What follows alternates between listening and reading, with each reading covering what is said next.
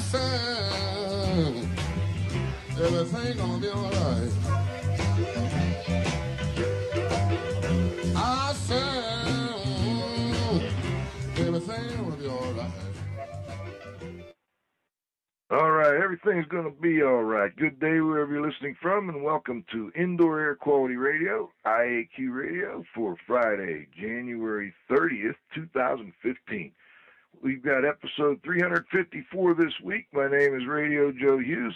Here with me in the studio at the controls for the last time is Frank Zappa Amata. He's uh, breaking in my new guy here this week, and uh, he's going to go back to school and get back into a little different program. But anyway, calling in from Keys Rocks is my co-host, the Z-Man, Cliff Zlotnick. Always fun to Friday, Joe. Good day, Cliff. And this week's guest, we've got Lanchi Nguyen Weeks and Don Weeks, um, the the dynamic couple from up in the Ottawa, Canada area. We're going to talk about keeping a step ahead and an ASHRAE review from the conference that just occurred this week. Before we get started, let's stop for 20 seconds and thank our marquee sponsors. Jon-Don Products, where restoration and abatement contractors shop. Visit them at Jon-Don, J O N D O N dot com. Cleanfax and Cleaning and Maintenance Management Magazine, your source for cleaning and maintenance news. Visit them at Cleanfax, C L E A N F A X dot com and CMMonline dot com. IAQ.net and Healthy Indoors Magazine, a free online digital magazine for industry professionals and consumers. Subscriptions are available at IAQ.net. Please be sure to thank our sponsors for their support of IAQ Radio when you inquire about their services and products. All right, last but not least, please visit the IAQ Training Institute website for the most current dates for the training you trust at IAQtraining.com. Let's turn it over to the Z Man for today's IAQ Radio trivia question. Thanks, Joe.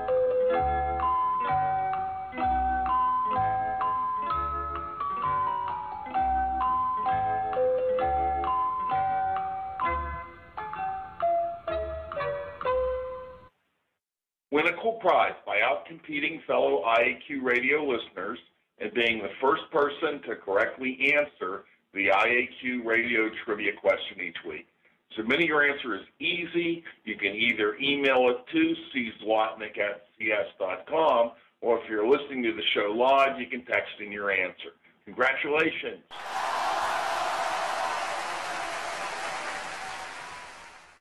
To Doug Conan, Aerotech Environmental Services, Dayton, Ohio, for being the first person to identify ancient Greece as the origin for the word asbestos. The IQ Radio Trivia question for Friday, January 30, 2015, has been sponsored by Triska, the Tri State Restorers and Specialty Cleaners Association, who have been serving the needs of and advocating for their members for over 30 years. Remember, Triska is your link to industry training, certification, standards, and events. Check them out at their website, trsca.org. Now for today's IAQ Radio trivia question. What is the scientific name for Freon 12? Back to you, Joe. Okay, this week's guest, we've got a, a, a dynamic duo, Lan Chi Nguyen Weeks. She's a co-founder and partner in In-Air Environmental, an indoor environmental quality consulting firm in Ottawa, Canada. She's had over 26 years of engineering experience with 23 years in the indoor environment field. She's got a bachelor's degree in mechanical engineering from the École Polytechnique of Montreal, I hope I got that one right, and a master's in applied science in building environment from Concordia University in Montreal, Quebec. And we've got her husband, Don Weeks. Don is a partner in In-Air Environment and they're certified industrial hygienist. He's been providing environmental and occupational health and safety assistance for more than 35 years. He is affiliated with the American Industrial Hygiene Association as a past chair of their Indoor Environmental Quality Committee and as a fellow of the association. He's also a four-time recipient of the AIHA's Bestseller Award. Both are also very active in other professional associations such as the American, I'm sorry, the uh, ASHRAE, the American Society for Heating, Refrigeration, and Air Conditioning Engineers, where we talked just this week at their conference. Also, both pretty active with ISIAQ, the International Society of Indoor Air Quality and Climate. We've got a little intro music for our guests.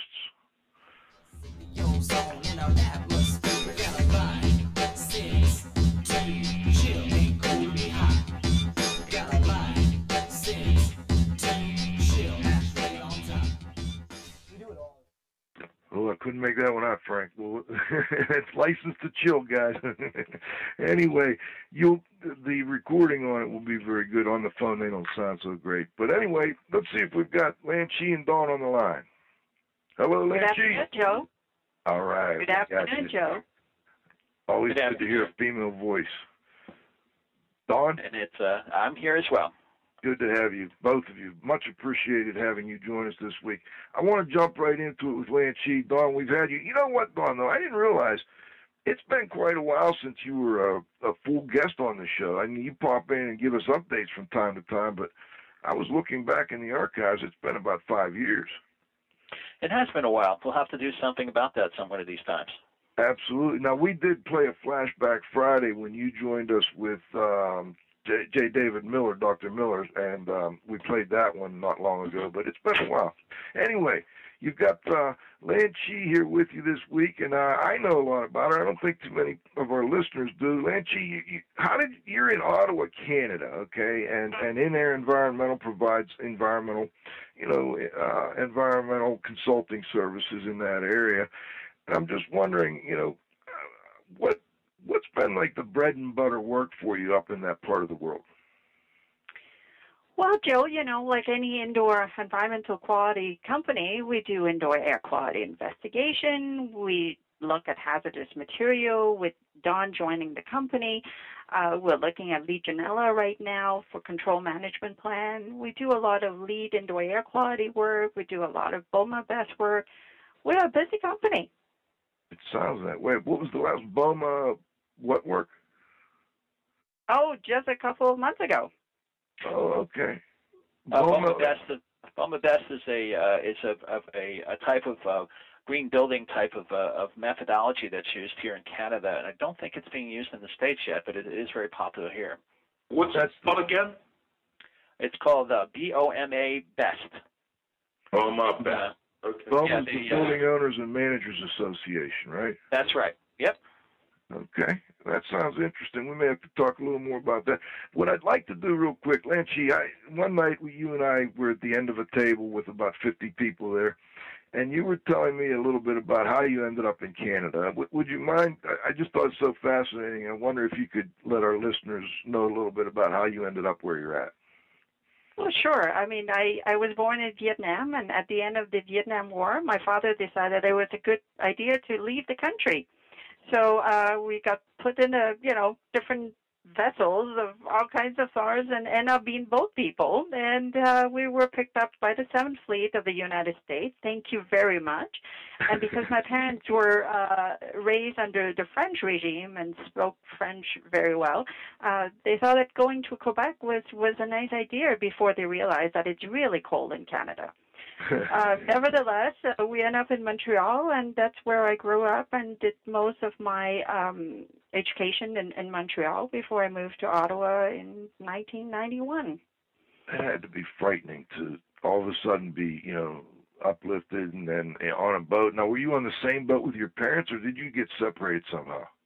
No, we were very lucky. We, uh, you know, we we all left together and we arrived all together. So that was a, that was a great uh, that was a great relief. And and you know, like anything, you you as a as a youngster, you go where your parents go, and they do what they need to do to get you to where you are. So I'm very grateful. And did you speak French when you were in Vietnam, or did you learn French after you came across? Mm, I learned French after I came across. You know, uh, like all good parents, they they taught, you know, I was sent to uh, the sister school where I was supposed to learn French. But you know how it is when you learn a second or a third language.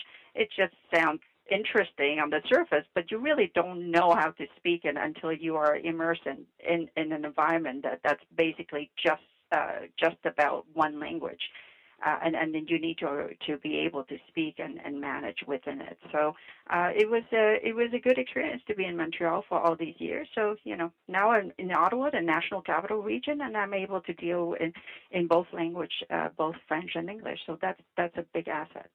Yeah, that has to be very helpful. Did you learn English up there as well? I learned English when I moved to uh, Ontario, Canada in '91. Oh, okay, okay. And Don, do you speak any French? Uh, I not really. I uh, I let Chi handle all our, our operations over in uh, Quebec. Um, we're we're right across the border from Quebec, uh, and um, many of the folks that are just across the border do speak English as well, but they're much more comfortable in French. So there are many times when I, I rely on Chi and and our, our technicians, both of which speak French, uh, to uh, handle those operations. And I just kind of nod and say, "Yeah, that sounds good." sort of like when I'm working with our Spanish uh, workers over here in the states. It's you know it's it's tough at times, and I would imagine that doing work in Quebec, it's got to be very helpful to to be able to converse in either language. Um, I was actually on a Greyhound bus in in Chicago with a guy that went up and and he drove the bus up there from time to time, and he said, "Nah, no problem. They've got English signs, they've got French signs. You know, you can you can figure it out." But anyway, um, let's talk a little bit about another subject. I noticed, Lan Chi, that in your your bio, you've done a good bit of asbestos work as well in, in the Canadian area.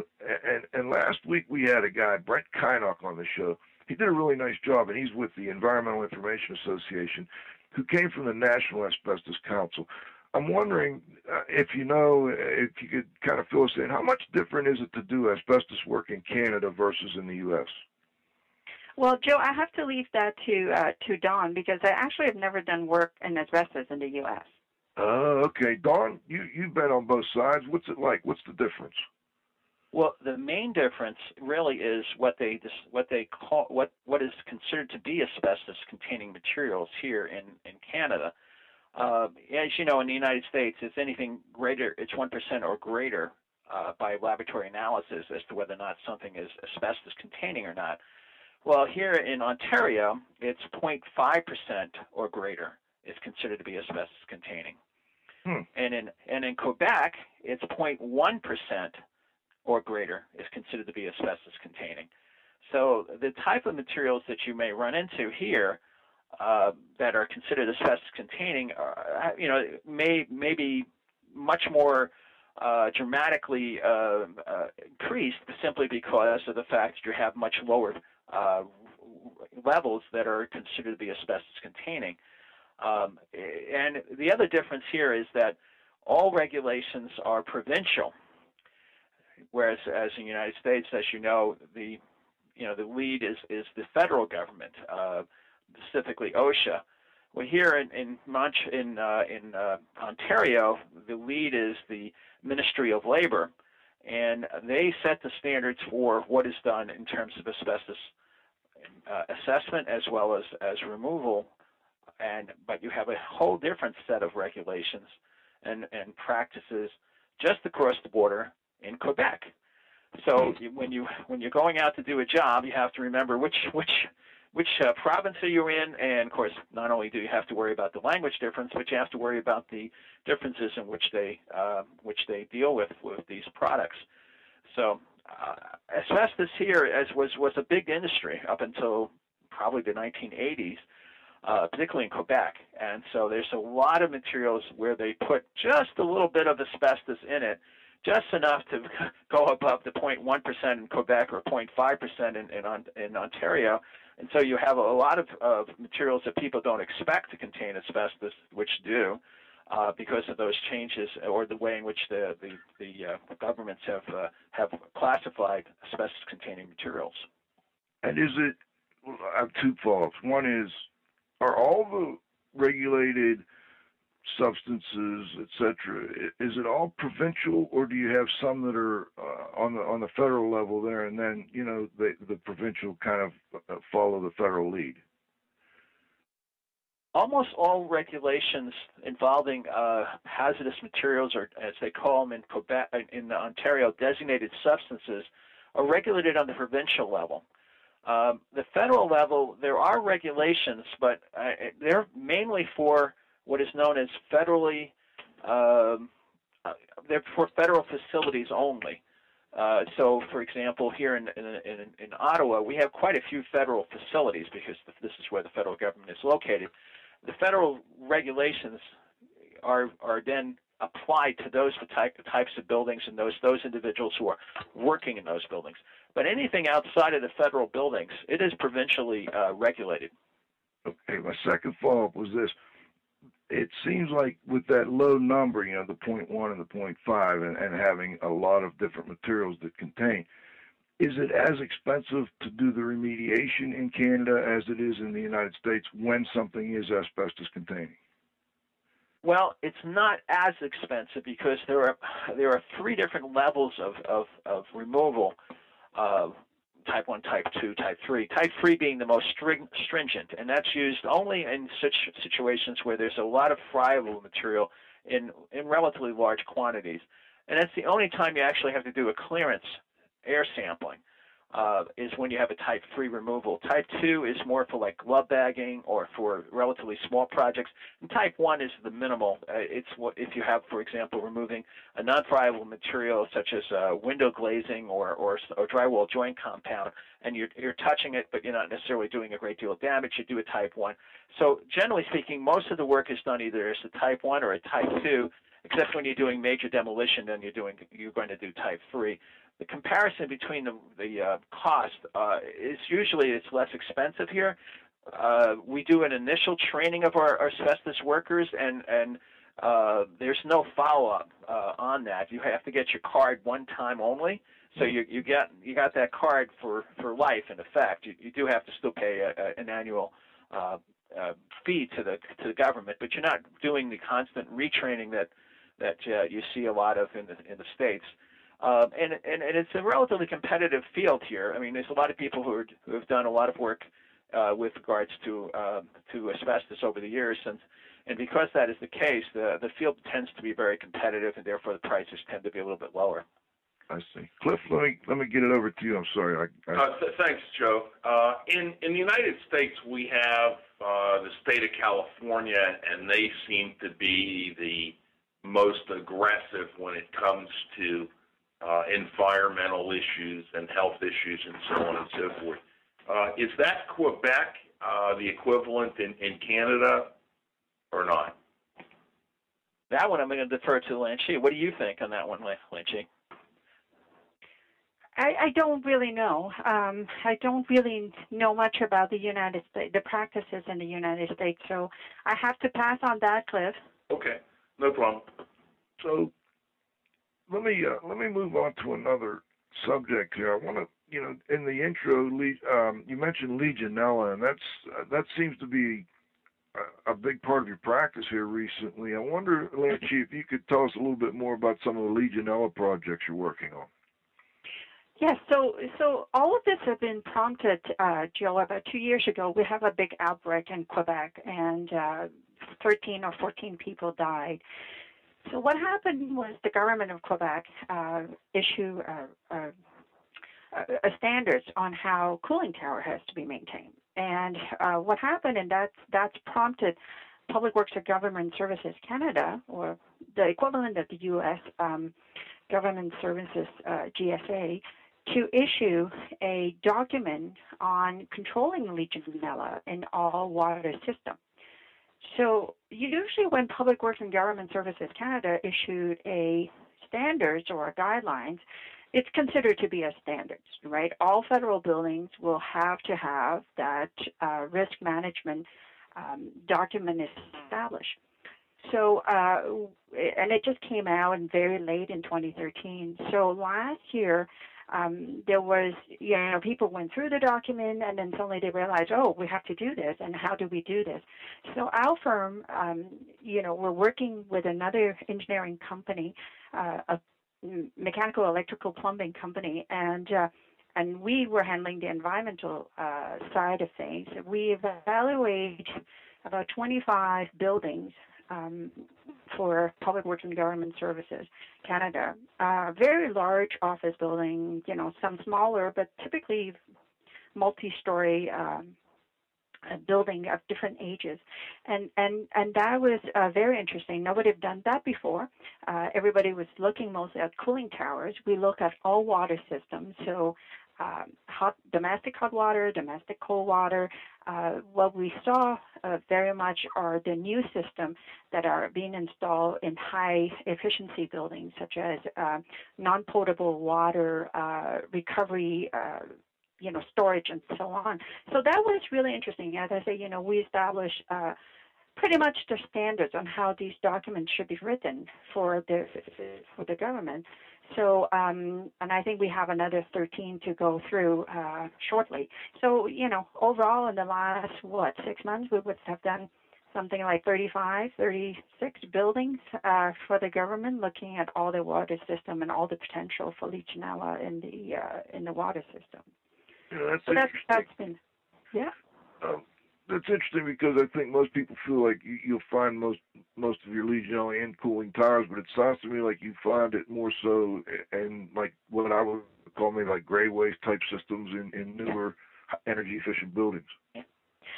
Well, you have to uh, consider what it is. I have a discussion where people say to me, well, you know, it's rainwater, fine, you know, but rainwater might contain some some nutrient in there. Uh, typically, the water is agitated in the tank, but it's not necessarily treated uh, the way pool, pool water or you know uh, fountain water will be treated. Simply it's because they want to use that water for landscaping.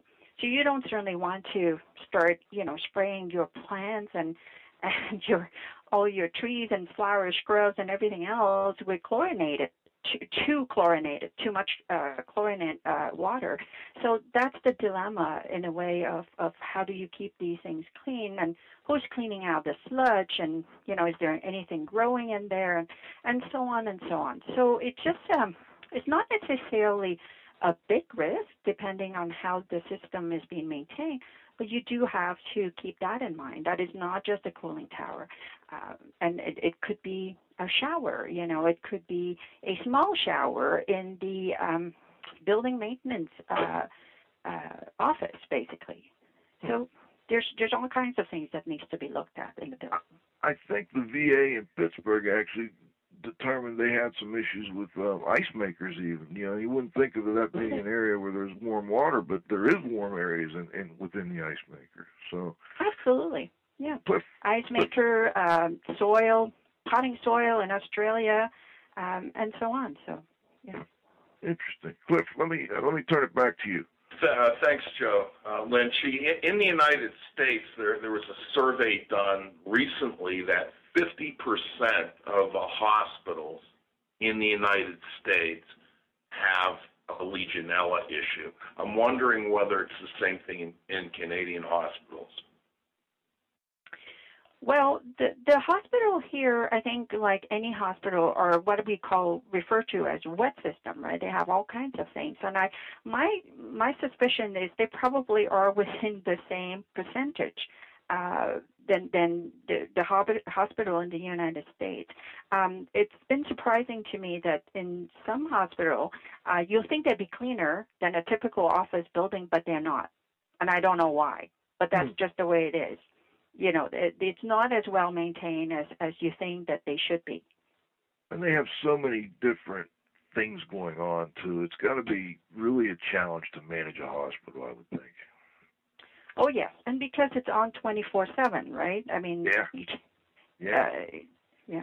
You can't just bring the cleaning crew in at night necessarily. You know, uh, that's interesting. Hey, I'd really like to get to another topic that I know you've you've done a good bit of work on before we get to halftime, and that's LEED type work. Mhm. Uh, I, I know you you know you've been you're a LEED AP and you do quite a bit of LEED work there, and I'm wondering if that's primarily trying to help people get that IAQ credit, or if there's some other type of LEED work that our listeners should know about that maybe they should be looking at doing? Well, I um, I mostly help my clients get to the IAQ uh, points, but we have gone up what I call the construction process. So, you know, it used to be that they do whatever they do, the general contractor, uh, the builder do whatever they do, and then we get called in the day before occupancy and say, can you come and test the air quality and say it's good? Mm-hmm. Well, we have hopefully taught enough about um, general contractor to not call me the day before because they're not going to get me on the phone, uh, but to involve us in the construction process. We work with them fairly early on, uh, in some cases at the design stage, at the charrette stage, to understand where the potential for problems could be for indoor air quality. And then at the end, you know, we do indoor air quality testing, but that's really like the cherry on the sundae, really. Um, it's just to, to have something uh, on paper to show that uh, they've done a good job, but we have documented the process throughout uh, the whole construction phase, and, and we can show that um, things has been well done. So, so you know that's that's our approach to LEED. So you're you're doing what was recommended in it was an ASHRAE document. I can't remember. Don, maybe you can help me out. There was an ASHRAE document that came out that I know you just made available for free IAQA members, and that's basically what they recommended to yeah. to get involved from the very beginning. Absolutely. That's the indoor air quality guidelines. I think it's best practice for construction design and maintenance, I believe. You got it. That's great. All right. All right. Good. Good. That's that's an interesting one. And and I have a follow up on that. That IAQ credit. Um, maybe you could quickly just kind of tell listeners what what the parameters are that have to be met, and then if there's any changes that have recently occurred or that are proposed. So, uh, to be honest, I mean, these are the same parameters. We will talk about formaldehyde. We will talk about total volatile organic compounds, carbon monoxide, and PM10, which is particulate matter 10 microns or larger. Uh, the concentration allowed for each type of buildings will vary depending on the type of building, depending on which system you register your project, etc. So I'm not going to go into the details of the numbers because it depends on what's going going on. In LEED version 4, um, there's quite a few changes, uh, mostly add on to that these four very basic uh, contaminants in the air. Um, you know, there's a whole list of, of volatile organic compounds, and Don can tell you a little bit more about that. But there's also concern about uh, ozone and a PM 2.5. That is particulate matter 2.5. Um, and and why the add P, PM 2.5 is concerned about respiratory disease. Uh, that's been well documented. So, so these are the big changes. Uh, but as I say, the biggest change was the the add uh, the addition of a very long list of, of volatile organic compounds that uh, need to be measured uh, versus the older version, basically. I see. Don, anything you want to add to that? Well, um, there, as Lynn mentioned, there are 35 uh, different uh, VOCs that are listed on the on the on the LEED four. Um, they're they are taken from a, a, list that was developed. A follow up on Cliff's question earlier uh, from a California list called the CREL list, uh, which basically deals with with uh, what you do in in uh, California with regards to products uh, in which they do a uh, some testing in a, a, a chamber to determine uh, what what is the off gassing coming from these uh, products. Um, this was adapted or adopted by USGBC um, as a measure of indoor air quality. It's not quite the way it was intended to be used. However, uh, that is what right now they have as as their as as the the table that they're using in, in LEED four. Um, I've just recently done a, a uh, work with AIHA, uh, an evaluation of that. At the request of, of, of USGBC, uh, we had a meeting with them and they asked us to look over that list. We could not find another list of compounds that was as comprehensive and as well vouched for as that particular list. But we differed with USGBC in, in one, one aspect, and that is that they were using one half of what the CREL was in, in California. And we saw no real scientific or technical reason why you should do that. Um, so we're, at, recommending back, and we just issued the report last week, we're recommending back that the USGBC consider not using one half of the of the of the uh, California standard, the CRELs, but use it as a full uh, number uh, as it was uh, originally proposed in the uh, by California.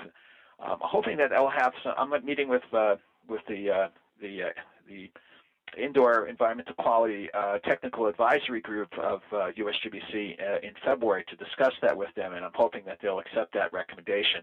One of the things that's interesting about uh, LEED uh, and, and, U- and USGBC is that uh, they are they keep their documents evergreen. So if there's a there's a change that is proposed by somebody or by one, one of their tags, one of their technical advisory groups, they will change their their um, document to reflect the uh, the latest information. So I'm hoping that uh, in the next uh, iteration of the uh, the document, we'll we'll see some changes, at least to go to that from that one half to a full CREL, and and maybe some other changes as well that will reflect the the discussions we're that are ongoing. All right, well, let's uh, break real quick and thank our sponsors for our halftime, and we'll be back with the second half with with Lanchi Nguyen Weeks and Don Weeks. Very interesting stuff, and uh, we'll we'll get to the IAQA and ASHRAE stuff too as a part of the second half. I do want to uh, give you guys a little heads up, though. I want to I want to talk a little bit before we do that about some of the you know more unusual projects you're dealing with. So we'll be back in about 90 seconds. Hang in there with us. We'll be back very shortly thanks to our association sponsors. The Indoor Air Quality Association, a nonprofit multidisciplinary organization dedicated to promoting the exchange of indoor environmental information through education and research.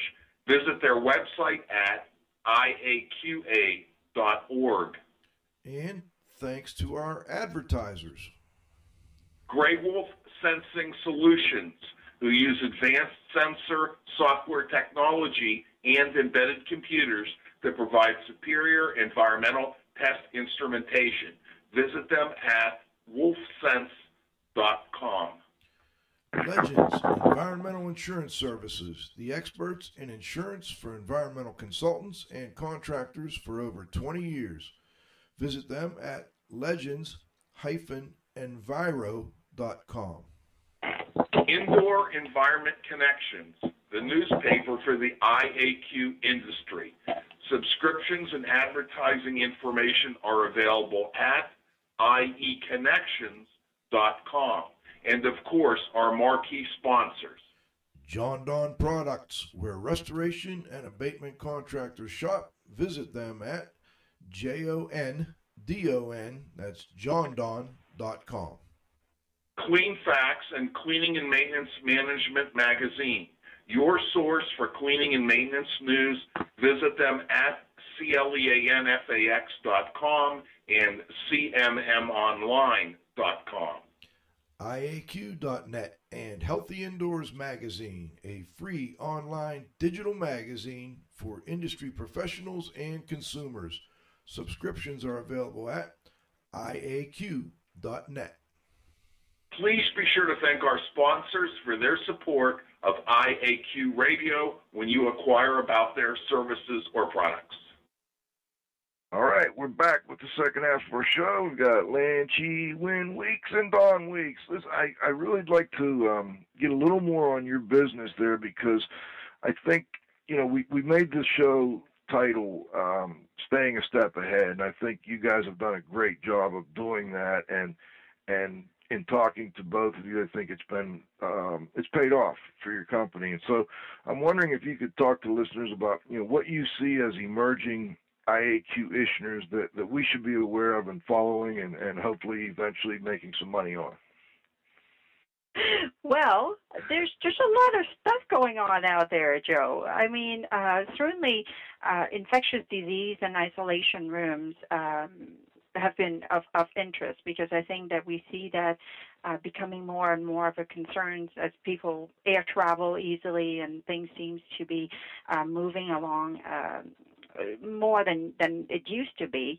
Um, certainly, uh, there's a lot of concerns about energy savings and the impact of energy savings measured on indoor air quality.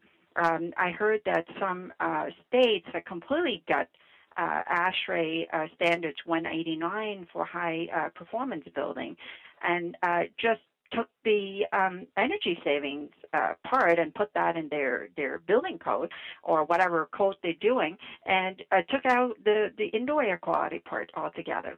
Hmm. You know, and so so that's a really big concern, and I think for petitioner and indoor air quality, I think that's in in the way it's a it's it's a good thing. It gives us work, right? And we, Yeah. to have to look at all these buildings and and so on.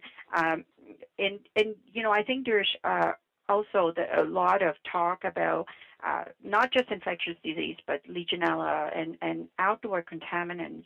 Uh, such as ozone and the rise in particulate matters, especially with all the droughts that we have been experiencing uh, in the U.S. and, and in Canada. So, uh, I mean, these are, you know, right up the top of my head, but um, there's there's a lot of talk about that right now, and there's a lot of interest right now in what could can be done to mitigate. Well, that's another key point. You know, how do we how do we how do we take care of these situations? Like you were talking about the infectious disease and then isolation rooms.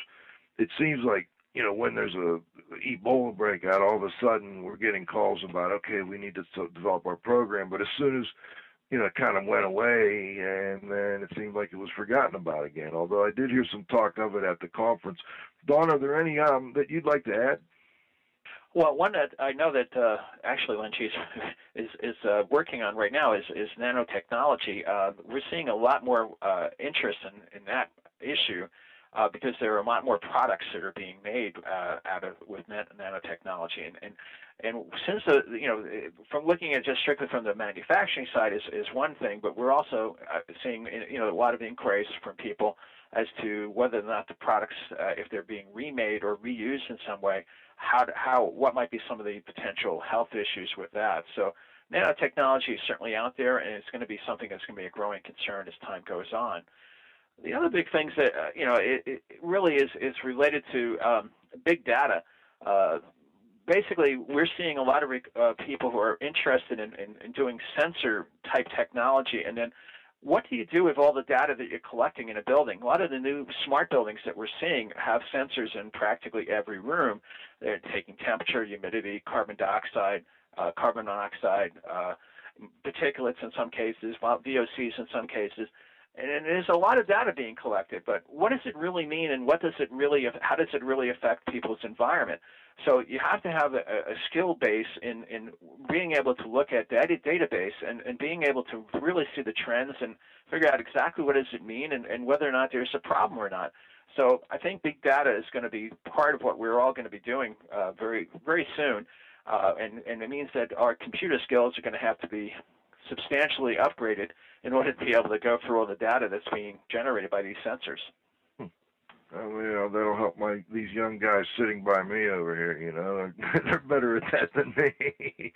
but um, I'm just curious. You know, you mentioned healthcare a few times, and you know, we're in the states here. We seem to be headed more towards a, you know, Canadian type um, setup with respect to healthcare. Not not quite identical, but are there any like environmental health assessments that are paid for by the you know by, by the healthcare providers you know I've I've heard word in the states that some will provide like a little assistance if you've got a kid with asthma and you want to go into their home and educate them about asthma triggers and maybe even do some investigation to determine if there are asthma triggers.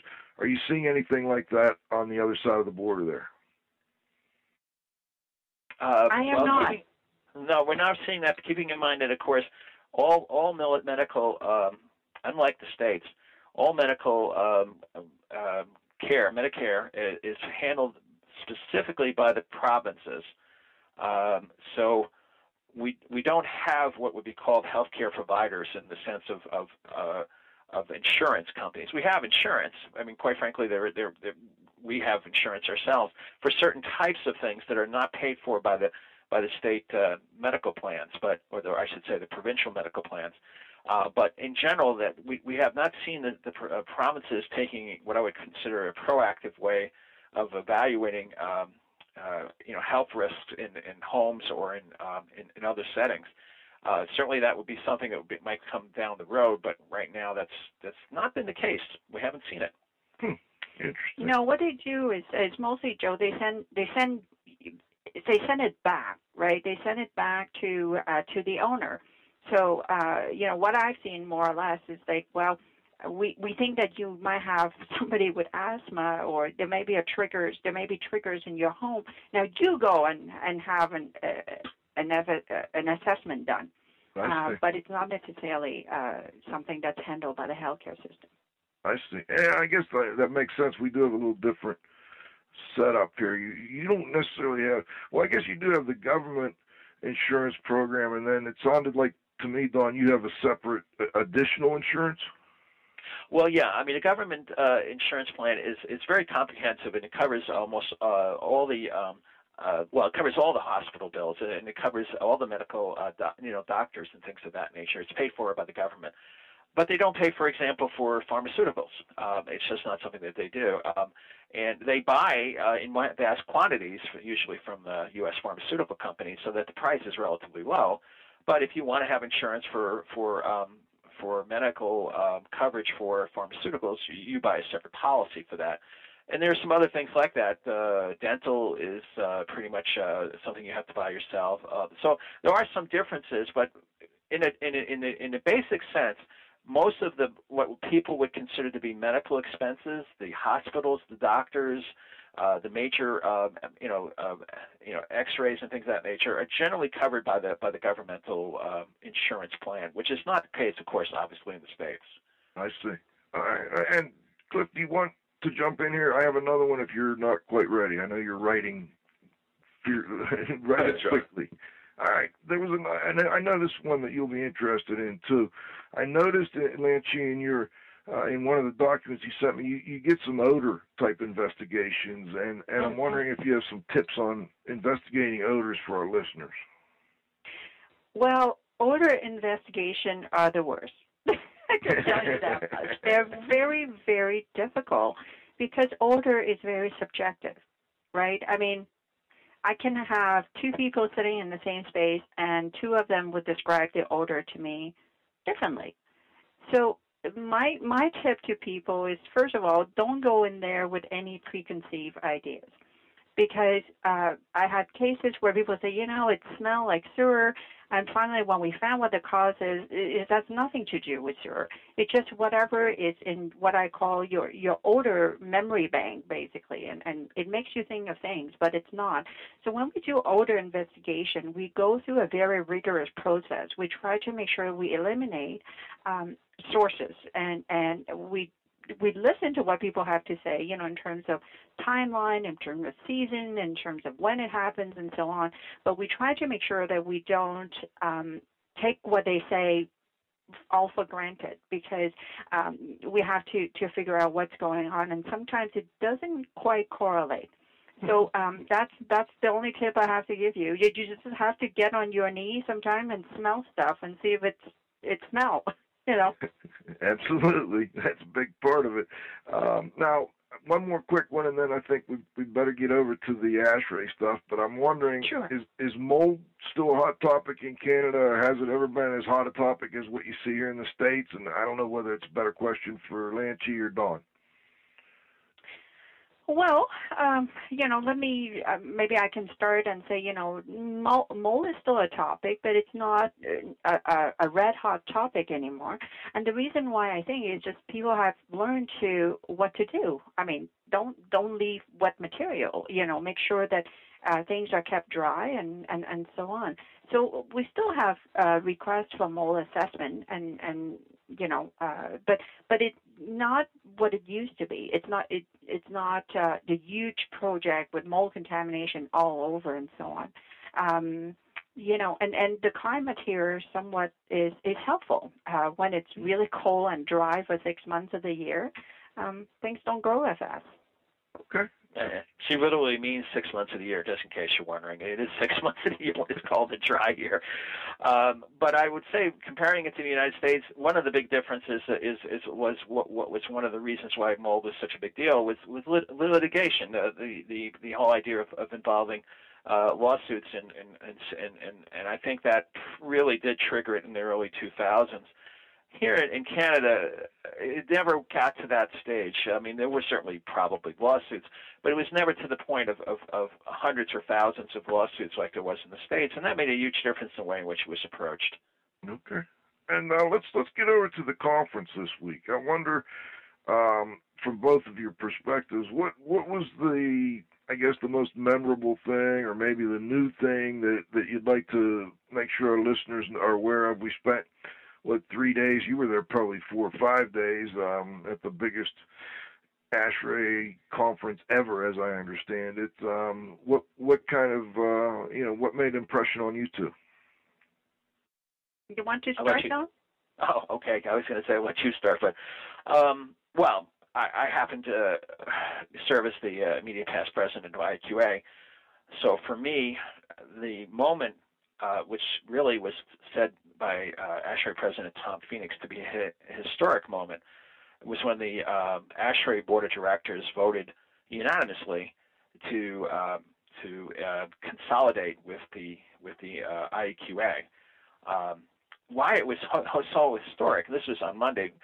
Uh, it was historic because ASHRAE just doesn't do these things. Okay, the last time they merged with anybody was 1959 when they merged with the refrigeration uh, group uh, of engineers and became ASHRAE. Before that, they were the Air uh, American Society of Heating and Ventilation uh, Engineers. So, and they added re- refrigeration, which is the R in ASHRAE, um, 1959. So, I mean, basically, they have not done anything like this since then, and you know, it, it's it's a big it's a big deal. And and uh, both uh, Tom Phoenix, the ASHRAE president, and Ken Rawhauser, when we voted on it on Tuesday as the IAQA board of directors, both said the same thing. It's it's a it's a really a momentous occasion. For me, that was the biggest thing. So, Lanchi?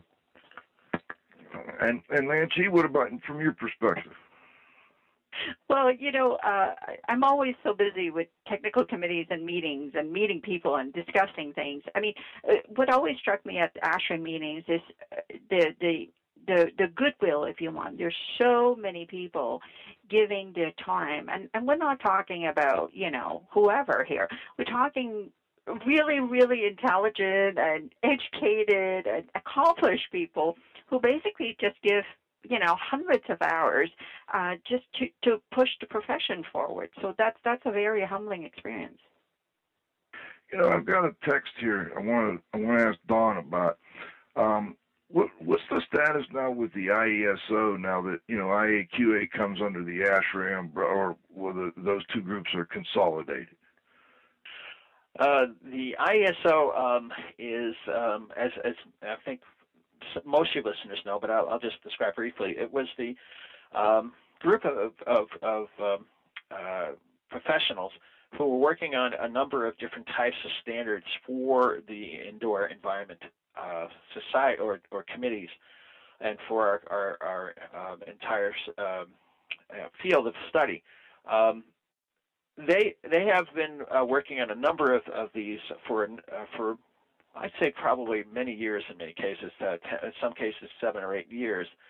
Um, the they are uh, or were became a, a wholly owned subsidiary of of IAQA back in 2010, uh, which uh, meant that the IAQA uh, members were fully supporting all the activities IESO for the last five years. Um, unfortunately, they haven't um, really been as successful as we would have liked them to have been. Uh, there's only been one standard that has come out from um, ISO over that period of time. When we got into discussion with ASHRAE, it was actually started on the basis of uh, back in uh, January of 2014 about the idea that ASHRAE, which is a, uh, a, a organization that sets uh, hundreds of standards and has a very good uh, method of, of handling all standard uh, reviews and things of that nature, that ASHRAE would be a partner with, uh, with ISO to, uh, to take the standards to the next level. Uh, they've already done that with one, uh, and that is the recent public review for the education facilities and, and mold infestation. that's gone through public review in November and January and um, and will most likely they got a fair number of comments during the public review, so they're most likely going to go to a second public review. As for the other standards that are, are continuing to be worked on, uh, there is a transition team that is working on getting the uh, uh, the groups that are working on ISO standards to to work with other groups that are working uh, in ASHRAE so that the the standards that will be coming out will most likely be uh, uh, ASHRAE standards. Uh, all the individuals that have worked on these uh, uh, standards will find a place within ASHRAE's uh, various groups. And um, I think that within a, a, relatively short period of time, ISO will have made the transition to to the ASHRAE uh, methodology, and uh, we'll see uh, these standards that have been worked on for a number of years actually come out and be published, which is which is what the, what is the goal for all the folks that are being involved in this in this field. So I'm I'm, I'm looking forward to seeing that happen. Well, we're we're going to bring the the uh, global watchdog on here for for a roundup. Before we do, I know he's going to have a question or concern about how this would affect groups that have partnered with ISO, say, for instance, the Restoration Industry Association. Can you comment on that, or we just maybe don't know enough yet to say? Well, I know that uh, that uh, the staff, uh, ASHRAE staff, uh, uh, uh, Claire Ramspeck, Ramspeck is the in charge of that standards group. has been in touch with the leaders of our RA about that particular standard, which which came out I think two or three years ago. And so we're in a position with ASHRAE and its support to, to support that particular standard even more so than we have in the past. So I anticipate that the relationships that we have which brings up the question, you know, also of all MOUs, the memorandums of understandings with other groups. Right. Uh, because IAQA is going to be an independent uh, subsidiary of ASHRAE, we will continue with all the groups that we've been working with in terms of MOUs in the past, including RA, including AIHA, including uh, a number of other firms, and NADCA and, and, and, so forth. So I don't anticipate there'll be any change in that other than the fact that we'll now have ASHRAE's strong financial support and standard setting support uh, going forward, which uh, I think will will enhance uh, our ability to get more standards out and obviously get more publicity for those standards so that they'll be published uh, and and uh, and bought by people, which is obviously the, the the ultimate goal is to get people to actually use these standards. So I'm looking forward to having that uh, move move forward in that way. Well, hopefully it sounds like it could be a win-win-win if everything works out the way you'd like, Don. Yep. All right. Well, let's go to the roundup. Uh, Frank, Here's the, the roundup. Cue us up. We'll bring in the global watchdog, and we'll all go around and ask one more question. Move on, hit up, hit up, move on, move on, hit up. Cut out, ride in, ride in, let out, cut out,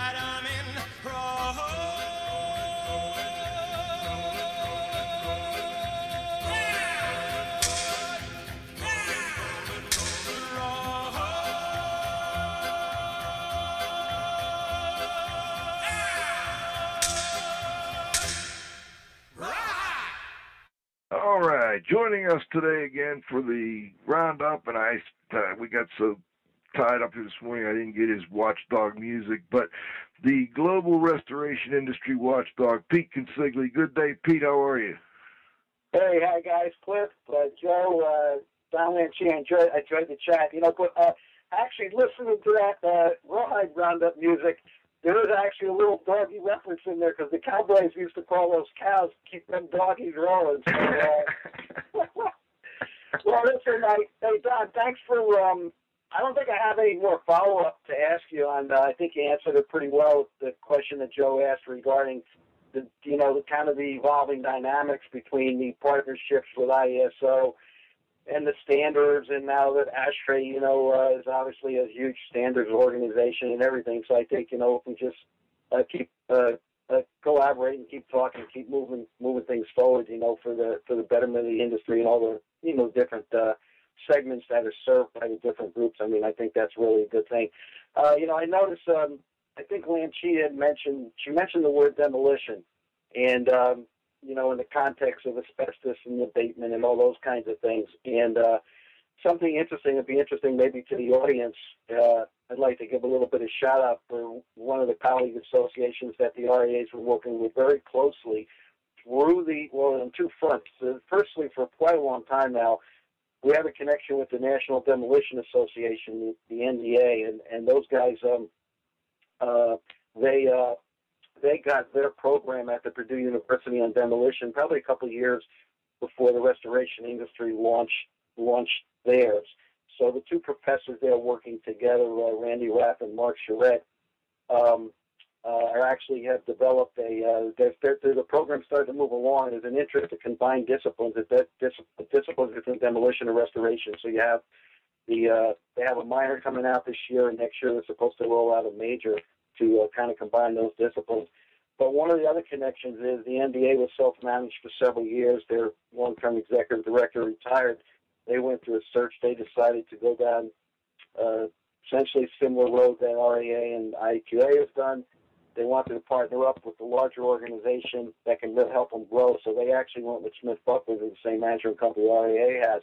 And uh, so there's a lot of collaboration happening. You know, the two executive directors uh, know each other. They're down the hall in D.C. The the two editors for the each of the magazines, the CNR and their Demolition magazine, uh, work out of Chicago. They sit at the desk next to each other. So there's all kind of good stuff. I see, you know, the horizon is bright and there's, there's a lot of good things going on. Now it's funny when uh, when you asked me a little bit earlier, I, I went, I had jotted down the IAQA convention this year, which is um, the the week of the 15th to 16th of March, and it's in um, it's in Dallas. And I also noticed that week the NDA is on that week. Actually, they start at the end of that week, and uh, they're in Nashville. So there you got two organizations that are in two Opryland kind of properties, the Gaylord and the, the big Opryland in Nashville, and they're like the 20th and the 22nd. And now, Joe, to throw another thing in there to show, you know, the connection to IAQ Radio and how it's so difficult to get to everything. But your guest last week, uh, who was the executive director of the Indoor Environmental Association, it's uh, Brent that's got the connection back to the lead and asbestos people. Their convention starts right after, at the same time as the NDA, which is the week of the 22nd and 23rd, and they're in uh, they're in um, in Atlanta. Yeah. So it seems to me that the whole idea of industry coming together to collaborate, co-locate conventions, collaborate on the information that's disseminated in their trade journals is really it's just it's it's, it's the time is now.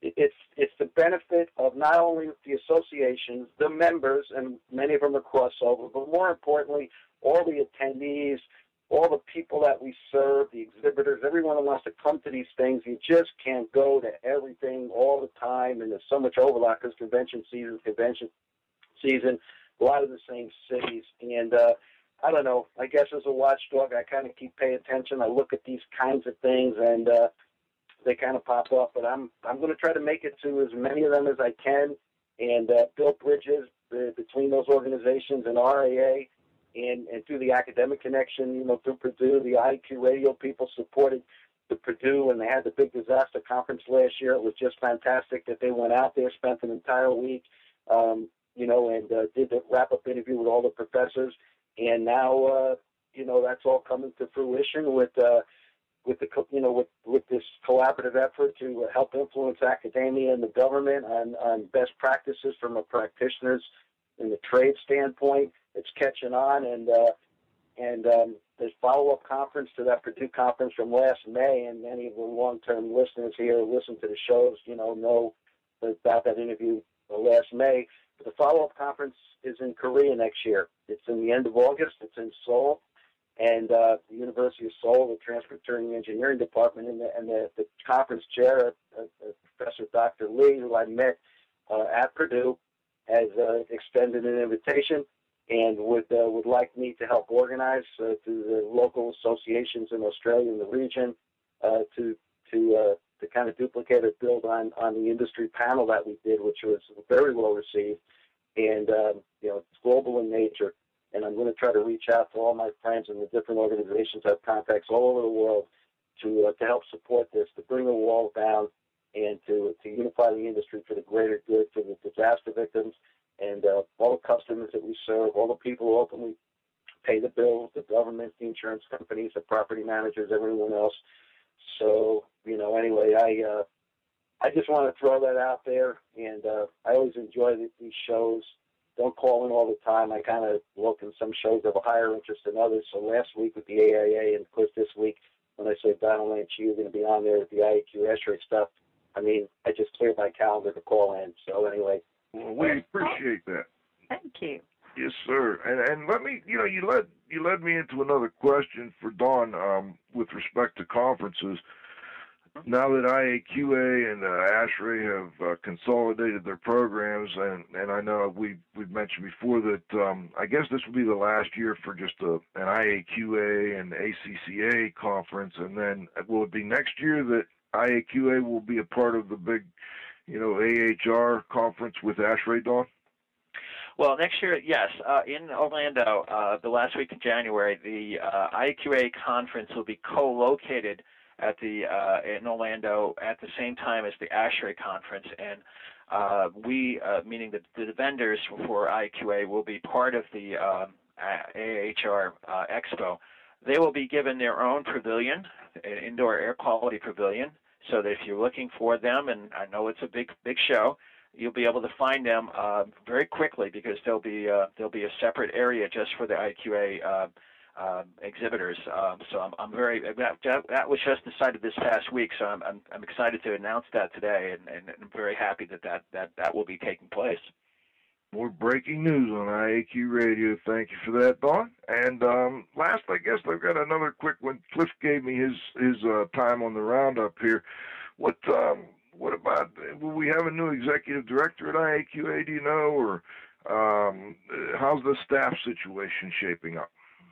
We will have a new executive director. Um, we are uh, because of we had to finalize the agreement between the two organizations. We haven't had a chance yet to begin searching for one, but the search will will be um, started very shortly. Um, there's a small uh, subcommittee of the board of directors that will um, work with the uh, the uh, ASHRAE staff to develop a, a, job description, and then we'll be going out to uh, to look for a executive director, perhaps uh, uh, you know through uh, various organizations, maybe using a, a some kind of um, uh, you know, a, some kind of assistance with regards to a, a, job hunter, somebody of that nature. But it's not been decided at this point as to how, but we intend to have somebody in place uh, no later than uh, July 1st, 2015. Fantastic. And then I guess last hey, question Joe, then. Yes, sir. No, Pete. Uh, before you kind of, I know you're getting ready to round it up, but I, I would be remiss. I, I actually, one more comment I need to make because I don't like to leave anybody out, and particularly somebody not as major as I'm about to, to announce. And, and you being on their board, uh, being their, their government affairs uh, liaison too. You know, I mean, the IICRC and their uh, council of associations, the IICRCA, they actually refer to it now, I think, as the COA, which is a easier acronym, so it's not confusing. You know, um, they're, they're doing, uh, the, the, is doing a co-located uh, launch with their, their their very first show in May in in uh, in, in the, at the Rio in, in Las Vegas. And then uh, I know they, they're reaching out in, in, the, in September to be back in Vegas with the ISSA group, uh, the whole Jan San group, and we're looking to work with them to, to collaborate, you know, on, on future stuff too. So the, the vendors really love this, and um, it just creates a, a closer connection with between association activities, standard setting activities, certification activities. I mean, it just kind of makes sense to have, uh, you know, um, that to more building and working together than having a lot of direct uh, competition and kind of beating each other up. Because at the end of the day, we go after a lot of the same audience. It confuses them and it doesn't make sense. So the more clear that can be, the better it is for the profession and the better it is for the people who uh, you know want to use the professionals who belong to these associations in whatever capacity. So I, I thought I, I thought I should mention that too. Anyway. I appreciate, I appreciate that, Pete. And I'll see you there. And um, you know, I think it is an exciting time to be a part of this industry, and I, I know you're passionate about it, and this is something that you've promoted for years, and uh, you and Cliff both, and uh, it's it's really fascinating. It, it's it's exciting, like I say, to see this starting to come to fruition. I know you know, Don has promoted it with IAQA and ASHRAE and ISIAQ and all the other organizations that you're involved with. Before we go, Lan Chi, you, you've been the focus here this week. I'm, I'm so happy we finally got you on, and, and, and we really enjoyed having you on. Um, before we go, is there anything that we missed that you'd like to add or any final comments that you'd like to, to um, let our listeners hear? I think people should go out and volunteer. I know that you you you asked Don and I about that. I think that uh, volunteering for your professional organization is is the way to promote uh, the next generation and and to basically help shape the industry, right? I mean, that's that's the best thing out there. I know. I mean, I should work more than volunteer, but but that's uh, that's really essential. Otherwise, you know, uh, the gray hair is going to go away, and nobody's going to be working on these these getting together, getting people together, working on things that are of common interest. Well, I think it's also been, uh, you know, I know it hurts the business, but there's other ways where it helps the business too. Oh, absolutely, and not just from a technical point of view. I mean, for example, I've been volunteering for ASHRAE for about 20 years, and and being a whole bunch of engineers mostly, they have process management process well in place, and and I've learned a lot from that. You know, being a small business owner, I mean, where am I going to address a big crowd and things like that? So being a, a volunteer for ASHRAE has, has taught me all kinds of leadership and all kinds of management skills that I would not have had otherwise. I can't think of a better way to end it. Uh, thank you so much, Lan Chi, for joining us, Don. Um, always a pleasure to have you here with us on IAQ Radio, and we, we look forward to having both of you back in the near future. Thank you very much. All right. And uh, Cliff, the Z-Man, my thanks as always go out to you. I'm sure you've got a lot of writing to do here. The blog will go out Wednesday or Thursday, and um, we'll be back next Friday. I want to thank uh, my engineer for his last – time in the seat here. Frank Amato, great job. And uh, of course, our growing group of loyal listeners, please come back next Friday at noon for our next episode of IAQ Radio.